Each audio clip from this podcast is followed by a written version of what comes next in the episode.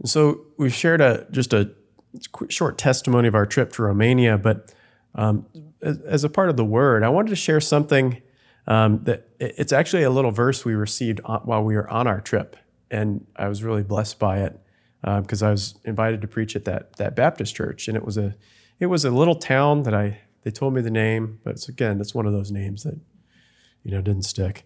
Um, but it's just outside of, of Timișoara. I was sharing on on hope, in fact uh, about being a prisoner of hope, and uh, afterwards one of the elders was there, and he said, "You know, I feel a scripture for your church." I was like, "Wow," and he, and he shared that, and um, and the scripture was this in Isaiah 33 and verse 2. And it says, O Lord, be gracious to us. We have waited for you. Be their arm every morning, our salvation also in the time of trouble. And I was thinking really how this is such a precious word.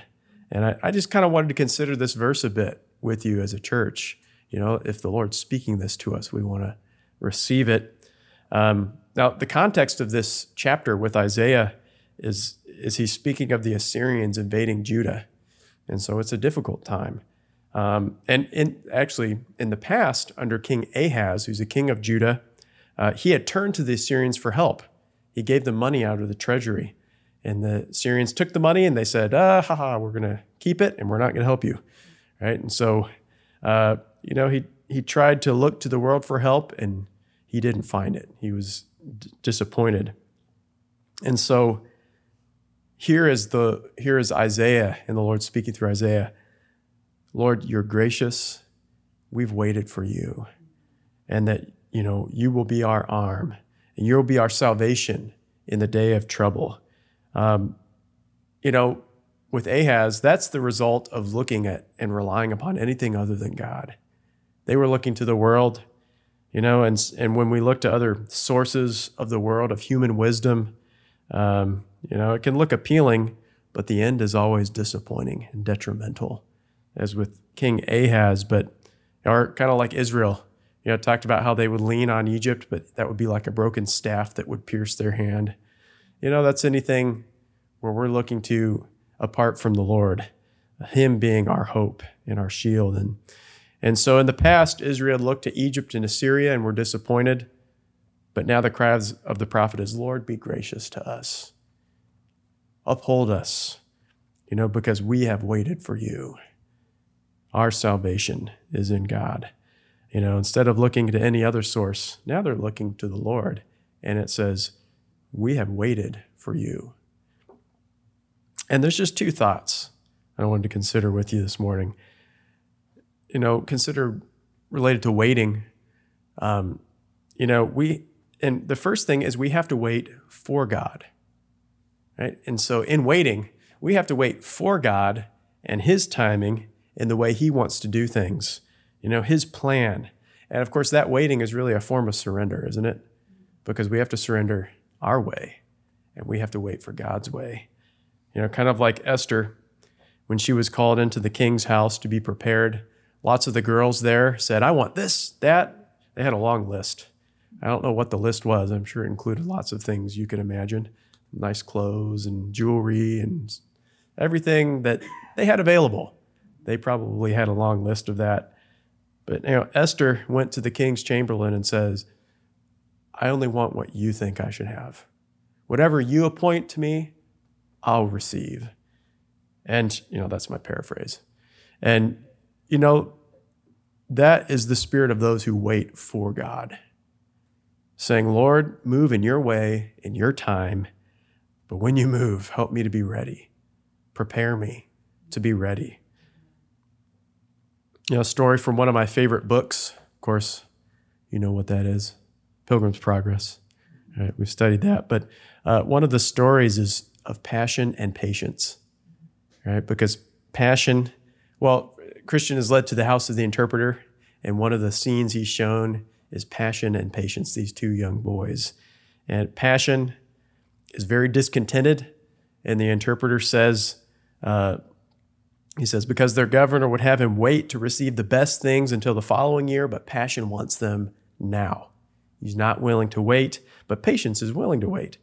And so Christian sees that passion is given. He's not willing to wait, so he receives a bag of treasure, which he immediately takes it up rejoicing, and he laughs patience to scorn. Ha ha ha.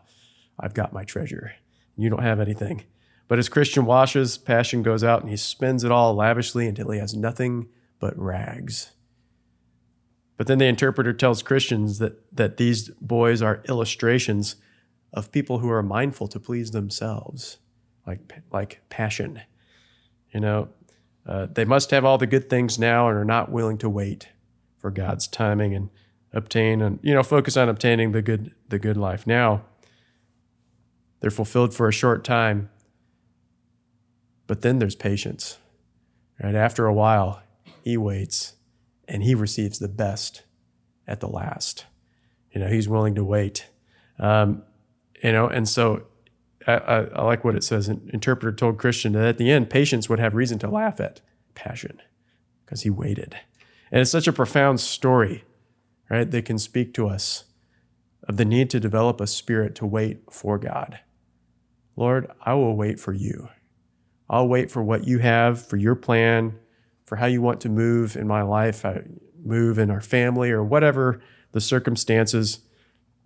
Of course, maybe we can even think of people in our in our experience uh, who weren't willing to wait for God's timing, and maybe they got what they wanted.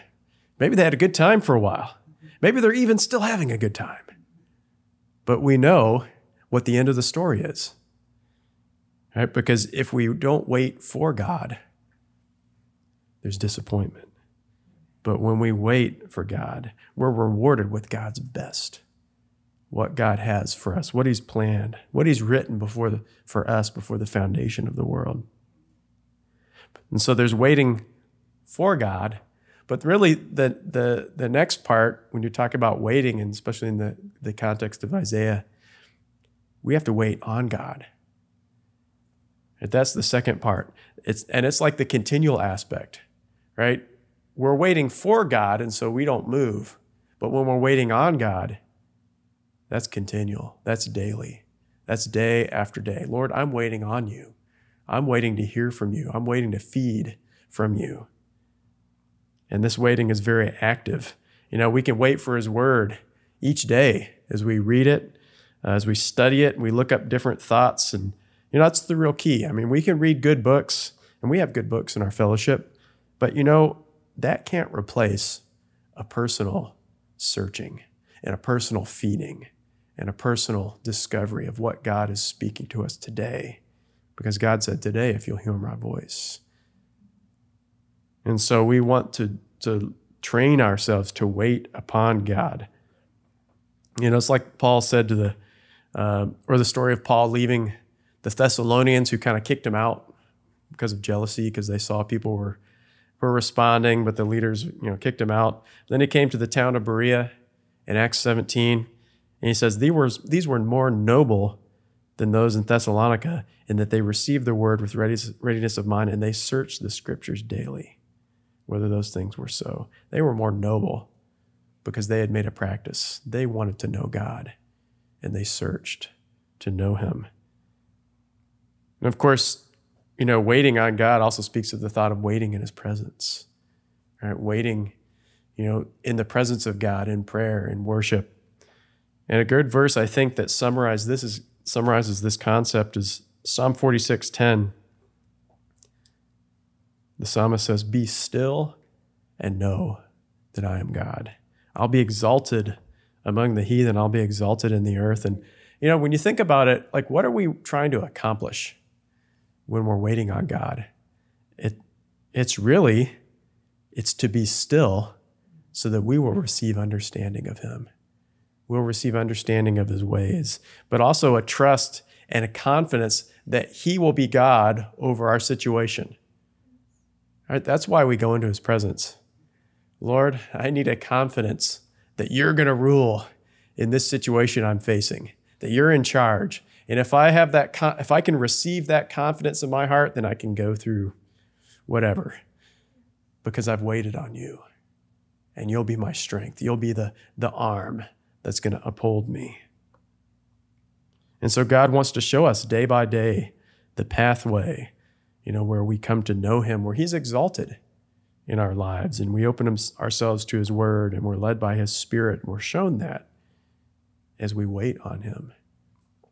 You know, we do those things as we wait, and as we do that, it gives us a certain outcome.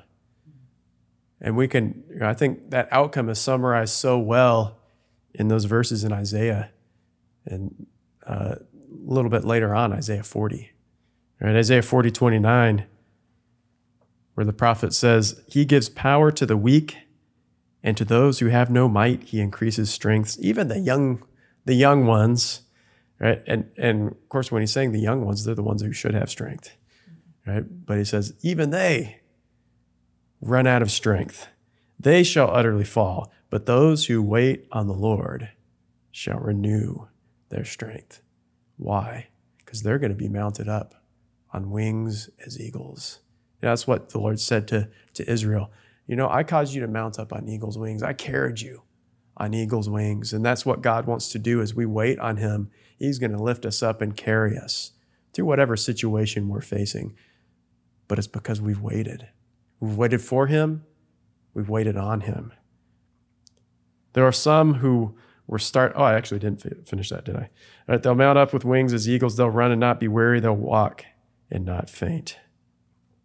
And so there's some who start off in strength, like the young men, but they faint and they're weary. Sometimes they even utterly fall, but it's because they didn't wait on the Lord so that they could have a renewal of that strength. Because if there's one thing that's certain, God will bring us to situations where our strength runs out, our ability runs out our ability to be patient, our ability to be nice, our, our ability to endure, that comes to an end. We come to the end of ourselves, right? I mean, that that's isn't that the, the turning point of the story of the prodigal son? He came to the end of himself. That's the only way we can change. It's the only way we can be transformed. God brings us to the end of ourselves. And so we will be brought to the end in many different situations. But who overcomes? Those who wait. Those who have waited on him, who've waited for him. They mount up, they soar, not because of their own strength, but because of the strength they receive from heaven. They'll run and not be weary, they'll walk and not faint. They won't pass out. You know, it's interesting after this trip to Romania, both Sarah and I both got a cold. Uh, it's still in me. It's still it's in our bodies. But you know, I feel like like verse 31 that weary and faint, but not in my spirit. God just did wonderful things in that trip, you know, of good fellowship, of God speaking. You know, He accomplished something. We're so grateful. So in our spirits, it's the opposite of our bodies. Uh, but we felt the Holy Spirit move and work in that trip, and it was wonderful and it was fruitful. But it was the Spirit of God moving. And that's what we need as we as we become those people who wait upon the Lord. And so I want to leave this little verse with you that the Lord's given to our church. Isaiah 33 2. O Lord, be gracious to us. We have waited for you. Be our arm every morning, our salvation also in the time of trouble. Let's be those people who can make that declaration Lord, I've waited for you. I've waited for your timing. I've waited for you in your word. I've waited for you in prayer. I've waited in your presence because the outcome is He will lift us up. He will be, will be our salvation in time of trouble. And Lord, we're so grateful for your promise. Lord, for your word to us. We receive it by faith. And Lord, we pray that you would give us that heart, Lord, of, of Lord, as Isaiah is sharing, that we can declare, Lord, we have waited for you. Lord, we have waited for your hand to move. We haven't moved without your guidance. Lord, we haven't tried to move on our own, and we haven't looked to another source. And Lord, just cleanse away any other source from our hearts and from our lives. And Lord, that you would even give us a heart to even wait upon you. Lord, like those disciples, you told them, go and wait because then power would be released. And so, Lord, we're waiting upon you. Lord, we're trusting in you. Oh, give us hearts to wait for all that you want to do. Lord, to wait upon your word, to feed upon the good things of your spirit and your life, we ask. And we thank you, Lord. We bless you. In Jesus' name, amen. Amen. God bless you.